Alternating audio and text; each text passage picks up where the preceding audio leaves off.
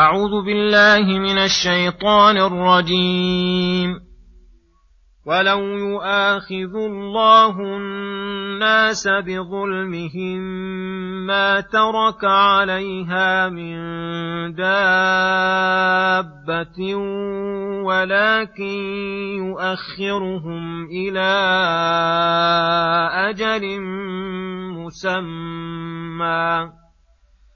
فإذا جاء أجلهم لا يستأخرون ساعة ولا يستقدمون ويجعلون لله ما يكرهون وتصف ألسنتهم الكذب أن لهم الحسنى لا جرم أن لهم النار وأنهم مفرطون.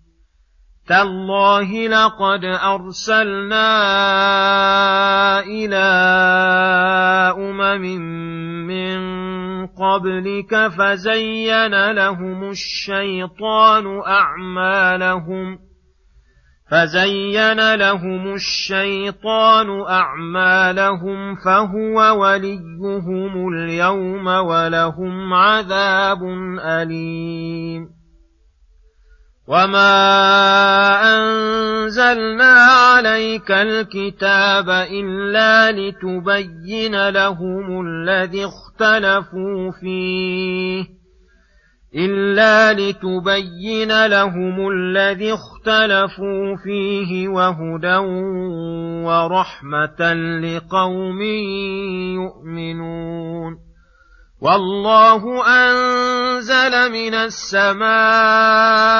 ماء فأحيا به الأرض بعد موتها إن في ذلك لآية لقوم يسمعون وإن لكم في الأنعام لعبرة نسقيكم مما في بطونه من بين فرث ودم لبنا خالصا سائغا للشاربين ومن ثمرات النخيل والاعناب تتخذون منه سكرا ورزقا حسنا إن في ذلك لآية لقوم يعقلون وأوحى ربك إلى النحل أن اتخذي من الجبال بيوتا ومن الشجر ومما يعرشون ثم كلي من كل الثمرات فاسلكي سبل ربك ذللا يخرج من بطونها شراب مختلف الوانه فيه شفاء للناس إن في ذلك لآية لقوم يتفكرون. السلام عليكم ورحمة الله وبركاته. بسم الله الرحمن الرحيم. لما ذكر تعالى ما افتراه الظالمون عليه ذكر كمال حلمه وصبره فقال: ولو يؤاخذ الله الناس بظلمهم من غير زيادة ولا نقص ما ترك على ظهرها من دابة أي لأهلك المباشرين للمعصية وغيرهم من أنواع الدواب والحيوانات فإن شؤم المعاصي يهلك به الحرث والنسل ولكن يؤخرهم عن تعجيل العقوبة عليهم إلى أجل مسمى وهو يوم القيامة فإذا جاء أجلهم لا يستأخرون ساعة ولا يستقدمون. فليحذروا ما داموا في وقت الإمهال قبل أن يجيء الوقت الذي لا إمهال فيه.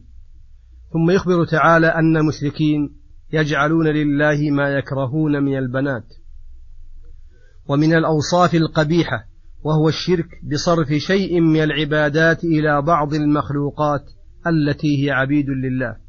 فكما أنهم يكرهون ولا يرضون أن يكون عبيدهم وهم مخلوقون من جنسهم شركاء لهم فيما رزقهم الله.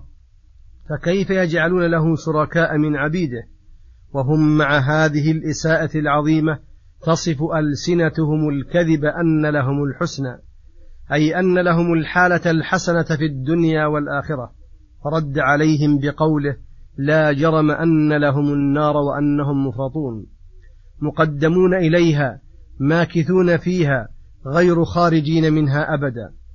ثم بين تعالى لرسوله صلى الله عليه وسلم أنه ليس هو أول رسول كذب فقال تعالى تالله لقد أرسلنا إلى أمم من قبلك رسلا يدعونهم إلى التوحيد فزين لهم الشيطان أعمالهم فكذبوا الرسل وزعموا أن ما هم عليه هو الحق المنجي من كل مكروه وأن ما دعت إليه الرسل فهو بخلاف ذلك فلما زين لهم الشيطان أعمالهم صار وليهم اليوم في الدنيا فأطاعوه واتبعوه وتولوه.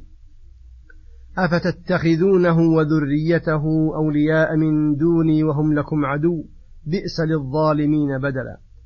ولهم عذاب أليم في الآخرة حيث تولوا عن ولاية الرحمن ورضوا بولاية الشيطان فاستحقوا لذلك عذاب الهوان. ثم يقول تعالى وما أنزلنا عليك يا محمد هذا القرآن إلا لتبين للناس الحق فيما كان موضع اختلافهم من التوحيد والقدر وأحكام الأفعال وأحوال المعاد وليكون هداية تامة ورحمة عامة لقوم يؤمنون بالله وبالكتاب الذي أنزله ثم يقول سبحانه والله أنزل من السماء ماء الآيات. يذكر الله تعالى في هذه الآية نعمة من أعظم النعم ليعقلوا عن الله مواعظه وتذكيره. فيستدلوا بذلك على أنه وحده المعبود الذي لا تنبغي العبادة إلا له وحده لأنه المنعم بإنزال المطر وإنبات جميع أصناف النبات وعلى أنه على كل شيء قدير وأن الذي أحيا الأرض بعد موتها قادر على إحياء الأموات وأن الذي نشر هذا الإحسان لذو رحمة واسعة وجود عظيم.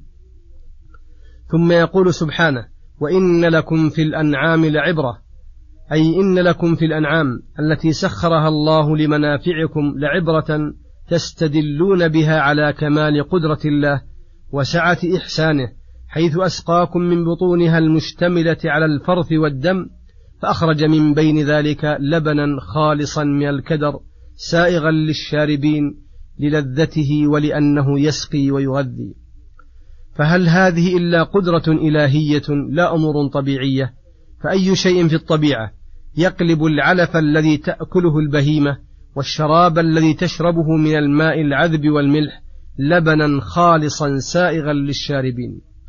وجعل تعالى لعباده من ثمرات النخيل والأعناب منافع للعباد ومصالح من أنواع الرزق الحسن الذي يأكله العباد طريا ونضيجا وحاضرا ومدخرا وطعاما وشرابا يتخذ من عصيرها ونبيذها ومن السكر الذي كان حلالا قبل ذلك ثم إن الله نسخ حل المسكرات وأعاض عنها بالطيبات من الأنبذة وأنواع الأشربة اللذيذة المباحة.